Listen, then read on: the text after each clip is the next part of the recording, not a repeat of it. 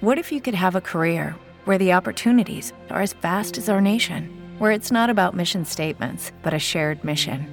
At U.S. Customs and Border Protection, we go beyond to protect more than borders from ship to shore, air to ground. Cities to local communities, CBP agents and officers are keeping people safe. Join U.S. Customs and Border Protection and go beyond for something far greater than yourself. Learn more at cbp.gov/careers. It is Ryan here, and I have a question for you. What do you do when you win? Like, are you a fist pumper? A woohooer, a hand clapper, a high fiver. I kind of like the high five, but if you want to hone in on those winning moves, check out Chumba Casino. At ChumbaCasino.com, choose from hundreds of social casino style games for your chance to redeem serious cash prizes. There are new game releases weekly, plus free daily bonuses. So don't wait. Start having the most fun ever at ChumbaCasino.com. No purchase necessary. VGW. Void were prohibited by law. See terms and conditions. 18 plus.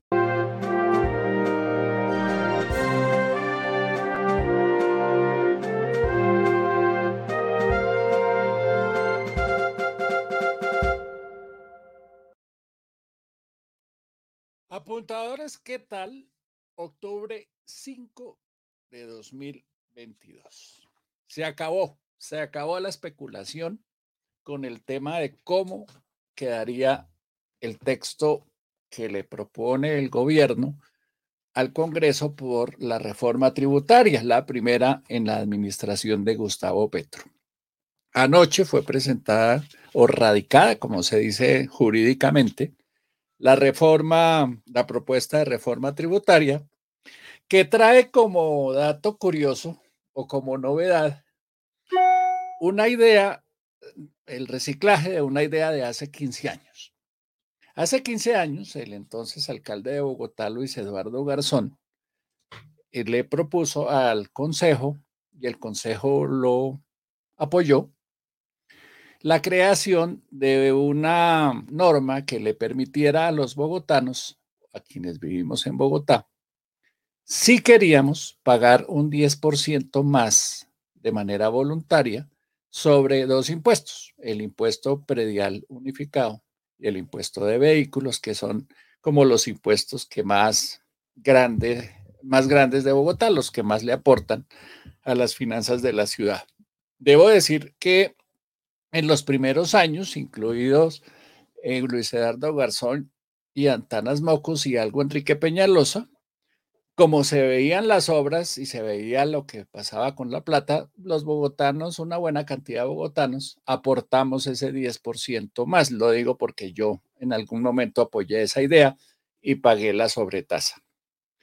Pues los ponentes de la reforma tributaria de es la primera reforma tributaria de Gustavo Petro, eh, copiaron la idea y van a incluir o incluyeron en la propuesta un artículo que le permite a los colombianos, si les parece bien, donar un 10% más sobre su impuesto de renta. La norma me la encontré en la página 200. 64, 200, espérame, 264, ya les muestro, de la ponencia y dice lo siguiente, aporte voluntario, reconociendo la solidaridad de los contribuyentes del impuesto sobre la renta, se incluye un artículo que otorgue la posibilidad de realizar aportes voluntarios de hasta el 10% del impuesto a cargo a título de donación.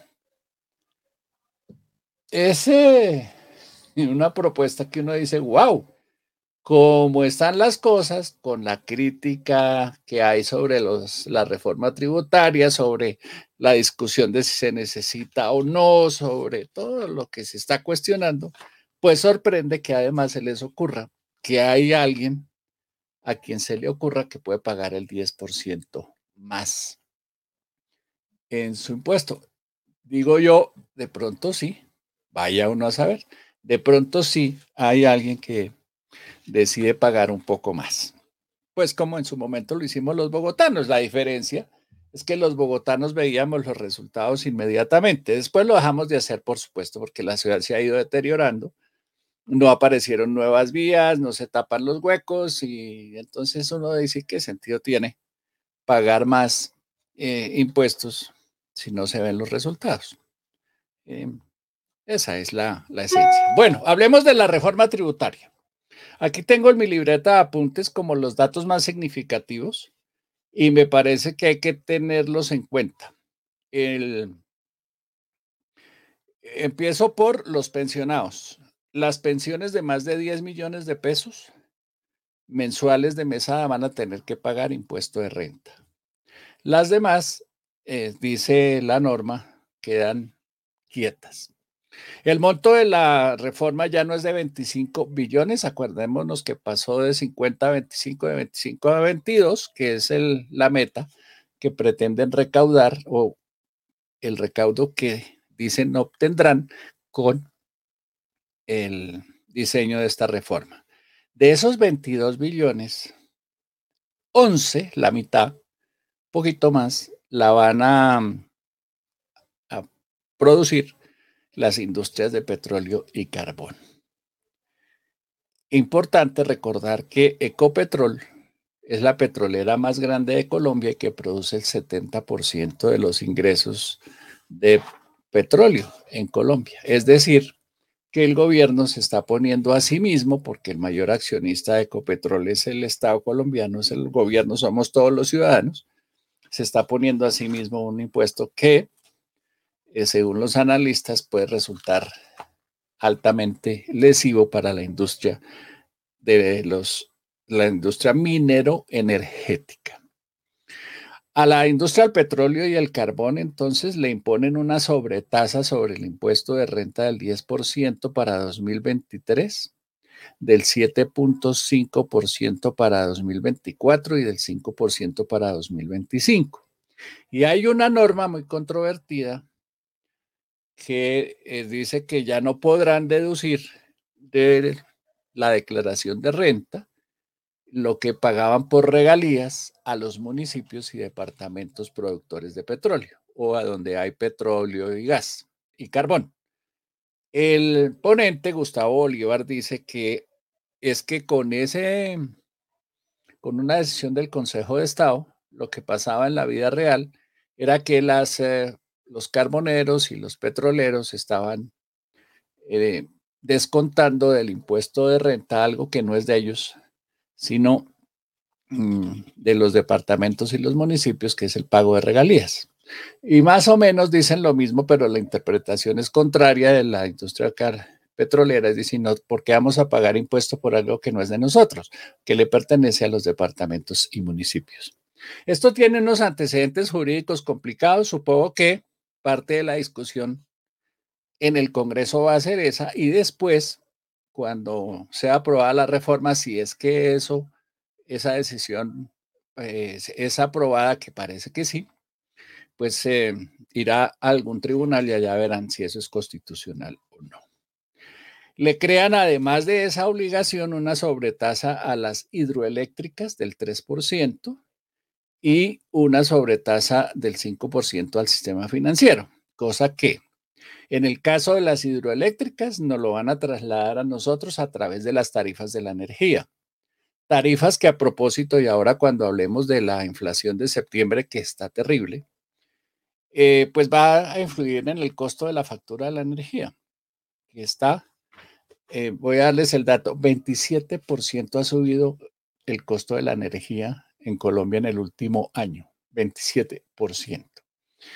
Eh, a pesar de que el gobierno Petro había prometido bajar la tarifa, cosa que aún no pasa y que seguramente se, si es que pasa será por ahí en noviembre o diciembre o, quizá el año entrante, porque aún las empresas no se ponen de acuerdo. Pues aquí les están creando un impuesto del 3% que seguramente le van a trasladar a la tarifa de la energía. Eh, no hay días sin IVA, lo quitaron, lo quitaron aún para los, eh, lo que había aceptado el ministro de Hacienda de los eh, productos nacionales, porque resulta que eso viola los tratados de libre comercio, disposiciones de la Organización Mundial de Comercio, de la OCDE, en fin, un lío complicadísimo a nivel internacional. Eso cuanto a las empresas, las personas, las, em, las personas deberemos aportar en 2023 3.5 billones de pesos más y en 2026, último año del gobierno de Petro, 6.7 billones de pesos. ¿A través de qué? Impuesto de renta, impuesto al patrimonio y otros impuestos que llaman saludables o ambientales. A propósito de eso, miremoslos. Los llamados impuestos saludables, galletas, golosinas, helados, gaseosas, jugos van a pagar 10% eh, a partir, en el 2023, 15% en el 2024 y 20% en el 2025. Aquí hay una otra curiosidad. Las galletas que uno compra en la panadería de la esquina, a pesar de que tengan azúcar, no van a pagar ese impuesto. Solo aplica para los eh, productos que uno compra en el supermercado, o sea, de las grandes productoras de golosinas y gaseosas, etcétera. Las gaseosas, pues por supuesto, si pagan, no importa dónde la compre uno, porque eso se lo aplican ese a la embotellada, no a la... Pero digamos, los productos de panadería eh, locales no pagarían.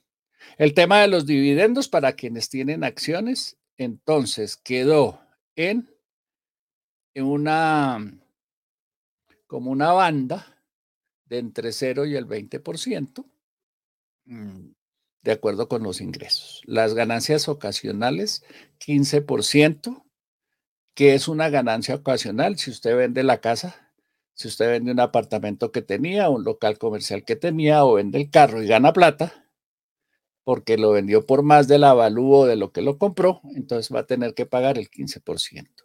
En el caso de las loterías, el chance y el baloto, 35% si se lo gana. Ahora, si uno se gana el balotón, no importa que tenga que pagar el 35%. Eh, no habrá cárcel para evasores. Lo de los, eh, las pensiones, pues ya les conté que solo va a aplicar el impuesto de renta para las pensiones superiores a 10 millones de pesos y el aporte voluntario del 10% a título de donación. Eso es como a grandes rasgos eh, la propuesta que presentaron anoche. El documento tiene 360 páginas. Eh, si quieren leer eso, yo se lo pongo con mucho gusto para que ustedes lo descarguen en formato PDF en ricardogalán.co, eh, si es que quieren leer esa, ese documento o lo, le quieren hacer seguimiento a la ley, cosa que vamos a tener que hacer muy puntualmente porque hay 700 proposiciones para cambiar la reforma. 700 que van a tener que discutir en el Congreso. Entonces, ese es el lío con las reformas, las reformas tributarias, que uno sabe cómo empiezan, pero no cómo terminan. y pues, digamos que este es el borrador de discusión para semejante papa caliente. Cambio de tema, seguimos con la economía, la inflación por las nubes. 11 ciento en septiembre, solo en septiembre. Los alimentos son los que más caros o más han afectado la inflación, cuyos precios han aumentado 26.62%. La energía, como ya les dije, 27%. Es la inflación más alta para un mes de septiembre desde 1999. Miremos el análisis que hace la economista Laura Peña del BBVA Research. En septiembre la inflación mensual fue del 0.93% y la inflación anual del 11.44%, con unos resultados que se ubicaron por encima de las expectativas de los analistas del mercado, que de acuerdo a la encuesta del Banco de la República eran de una inflación del 0.75% en términos mensuales. Estos resultados vuelven a estar explicados en gran medida por incrementos en la división de alimentos, la cual ya alcanza una inflación del 26.6% en términos anuales. Dentro de esta, cabe destacar que eh, la aceleración de los productos procesados tuvo gran importancia eh, en comparación a meses anteriores en donde veíamos incrementos eh, más acelerados en la parte de bienes perecederos. Particularmente pues también las carnes reflejaron una disminución en términos, en, términos anuales, en la comparación anual respecto al mes anterior. Desde la inflación básica, eh, la mayor aceleración se vio en la canasta de bienes, en donde particularmente eh, el incremento o el alza de las costes a nivel externo y pues particularmente una TRM alta facilitaron este incremento. Y por otro lado, desde el punto de vista de servicios, se muestran presiones en términos de las matrículas de educación superior y en elementos como seguros para vehículos. Finalmente, pues desde BVA Research esperamos que la inflación alcance su pico en el cuarto trimestre del año, eh, particularmente con una desaceleración por parte de la división de alimentos y con un espacio aún de subida por parte de la inflación básica. Eso es lo que piensa o analiza Laura Peña a propósito del BBVA Research. Mañana a las 8 de la mañana citaron a una reunión con periodistas para mirar, revisar las proyecciones económicas de ese banco para el año entrante. Así que seguramente estaremos saliendo en vivo mañana desde el banco para que eh, Juana Telles, que es la economista jefe del banco, nos, nos explique qué va a pasar con toda esta revolución tan grande que está pasando con la economía, dólar a 4.500 pesos, inflación por las nubes, reforma tributaria, en fin. Mañana es del banco BBVA Research. Y pasado mañana les había anunciado que iba a hacer un podcast sobre Bogotá, pero no. Hay un foro de ANIF y FEDesarrollo sobre la reforma a la salud, en donde van a participar el gobierno, y todos los gremios de la salud. Creo que ese tema es mucho más interesante. Entonces también voy a estar en, directo desde allá. Eso es el Hotel Hilton en la carrera séptima de Bogotá. Así que vamos a hacer dos transmisiones especiales con motivo de todos estos análisis y reformas que se nos vienen encima para estar atentos y entender qué, por qué pasan y cómo nos van a afectar la billetera. Bueno, materia de paz, ayer el ELN y el gobierno anunciaron que van a reiniciar en noviembre los diálogos, que a punto de partida es lo que habían acordado con el gobierno Santos en 2016 y varias cosas para tener en cuenta y no hacernos muchas ilusiones con el cuento. Uno, eh, no aceptan eh, tomar como marco o como ejemplo o como línea a seguir el acuerdo de, con las FARC. ¿No les parece que eso haya quedado lo suficientemente bueno para la guerrilla? Entonces ellos no van a aceptar ese, ese acuerdo. Dos, eh, ayer Antonio García, que ahora es el comandante, uno de los comandantes, porque ellos son muy federales, muy regionales, eh, insinuó que si se desarman ellos se tiene que desarmar el ejército colombiano. Ahora, estamos claros que se empieza una negociación, pero pretender que se desarme o se desbarate el ejército de Colombia, creo que eso no va a ser posible luego.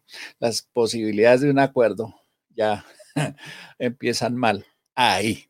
Y el otro tema es ese, que están divididos en regiones que no hay un mando unificado que no hay una línea de mando vertical clara y que estamos a punto de que no se aceptan las, el ejemplo de la negociación con las FARC, pero nos podemos llevar el chasco de que nos pase lo mismo que con las FARC, y es que solo se jubilan los viejos y los demás siguen en el negocio del narcotráfico. Ahora, recordemos que hay normas especiales para narcotraficantes que comentábamos ayer. Los van a dejar libres, no los van a extraditar y pueden legalizar su plata. Así que de pronto, por ahí, el ELN entra y pasa derecho. Ayer conversábamos sobre la importancia y la atención que hay que ponerle a un tema que parece harto para uno como ciudadano, es el tema del gas natural. Miren lo que pasó anoche en Bangladesh. Se les dañó una línea de transmisión de energía. Bangladesh es un país de 140 millones de habitantes. Se les dañó una red, una línea de transmisión de energía. Eh, como no, no han podido comprar el gas para el sistema alternativo térmico, porque el gas natural el precio está por las nubes, porque Europa está comprando todo lo que se atraviese pensando que viene el invierno y no van a tener cómo protegerse del frío. Entonces Bangladesh no, tiene como, no tuvo cómo comprar y ha ido descartando las térmicas que, que funcionan con gas y con diésel. Pues anoche 140 millones de personas a oscuras. Casi toda la noche solo le pudieron restablecer al 25% de la población. ¿Por qué? Porque renunciaron o porque no tienen acceso, no pueden pagar el gas que necesitan para las térmicas. En Europa comprando gas al precio que sea para tener cómo defenderse del frío en el invierno. Y aquí el gobierno diciéndonos que eso dejemos el gas guardado allá en la tierra, que es que porque le hace daño al medio ambiente y tranquilos que lo podemos traer de Venezuela, así como no. Ah, por supuesto que sí. En fin, ojalá el gobierno entienda con estos ejemplos como el de Bangladesh anoche, que no hay que jugar con los combustibles. Cosas insólitas, insólito esto. Este país es un, no sé, eh, como decía César Augusto Londoño, país de mierda. ¿Cómo les parece? Un papá se lleva a su hijo a Melgar y lo asesina para desquitarse de su mamá que decidió irse con otro. Confiesa, le manda foto y datos a la mamá de lo que hizo. Dice dónde está el niño. Van y encuentran el cadáver del niño. El señor intenta fugarse, lo detienen y está detenido, ¿sabe por qué? Porque intentó sobornar con 50 mil pesos al policía que lo encontró para que lo dejara ir. No por el asesinato del niño. ¿Por qué? Porque un juez, un fiscal o lo que sea no ha emitido la orden de captura por el asesinato del niño que el tipo confesó. ¿Cómo la ven? ¿Cómo la ven? Resulta un asesino confeso, preso por cohecho, que es un delito menor, soborno de 50 mil pesos a un policía, cuando confesó que mató a su hijo. Ah, su hijo, porque es que no mató al niño de 5 años, mató a su hijo. Ya es grave un niño, pero es que además es su hijo. Y ahora ya empiezan a decir que es que está loco. Ajá. ¿Cómo no? Ay, la justicia colombiana, definitivamente. Bueno, no, eso era todo. Eh, jugó el Liverpool, ganamos, ganaron 2-0 y esta noche juega Millonarios otra vez frente a Santa Fe, un partido adelantado porque vienen dos conciertos de Guns N' Roses en el Campín lunes y martes de la semana entrante. Tocó adelantar el partido para hoy. Esperemos que ganemos, que Dios nos coja confesados, porque además la federación, el director de la selección, decidió quitarnos a nuestros dos principales jugadores, que para un microciclo de la selección. Entonces vamos a estar cojos frente a Santa Fe, de visitantes frente a Santa Fe. Pero bueno, Menos mal, ya tenemos puntos suficientes para clasificar a las finales y ahorita no pasa nada si entramos de 8 o de 1, da lo mismo. Entonces, esta noche a las siete y media, hinchas, partido de millonarios, eh, para ver en televisión, porque como la taquilla es de Santa Fe, pues no vamos a financiar al Santa Fe. Igual, creo que no nos dejarían entrar al estadio, pues porque no se puede en Colombia ir a fútbol dos hinchadas, porque al final a la salida se matan. Cosas que pasan en Colombia. Dejémoslo ahí por hoy, un episodio cortico. Nos vemos entonces mañana a las 8 desde el BBVA o más tarde desde allá, según como esté la conexión a Internet, con el tema de las proyecciones económicas y los pronósticos para que nos digan qué vamos a hacer el año entrante con tanto cambio en la economía familiar. Y ya, ya, ya vemos y comentamos las noticias. Chao, chao. Que tengan un buen día. Nos vemos mañana. Se me olvidó decirles una cosa. Puse en la comunidad de YouTube para quienes están suscritos o en mi Twitter, Ricardo Galán, o una encuesta sobre si están de acuerdo o no con pagar un 10% más sobre su impuesto de renta. Eh, si quieren, pase por ahí, la contestan y la comentamos mañana. Ahora sí. Chao, chao. Que tengan un buen día. Lucky Land Casino asking people what's the weirdest place you've gotten lucky? Lucky? In line at the deli, I guess? Aha, in my dentist's office. More than once, actually. Do I have to say? Yes, you do. In the car before my kids' PTA meeting. Really? Yes. Excuse me, what's the weirdest place you've gotten lucky? I never win and tell. Well, there you have it. You can get lucky anywhere playing at LuckyLandSlots.com. Play for free right now. Are you feeling lucky? No purchase necessary. Void where prohibited by law. 18 plus. Terms and conditions apply. See website for details.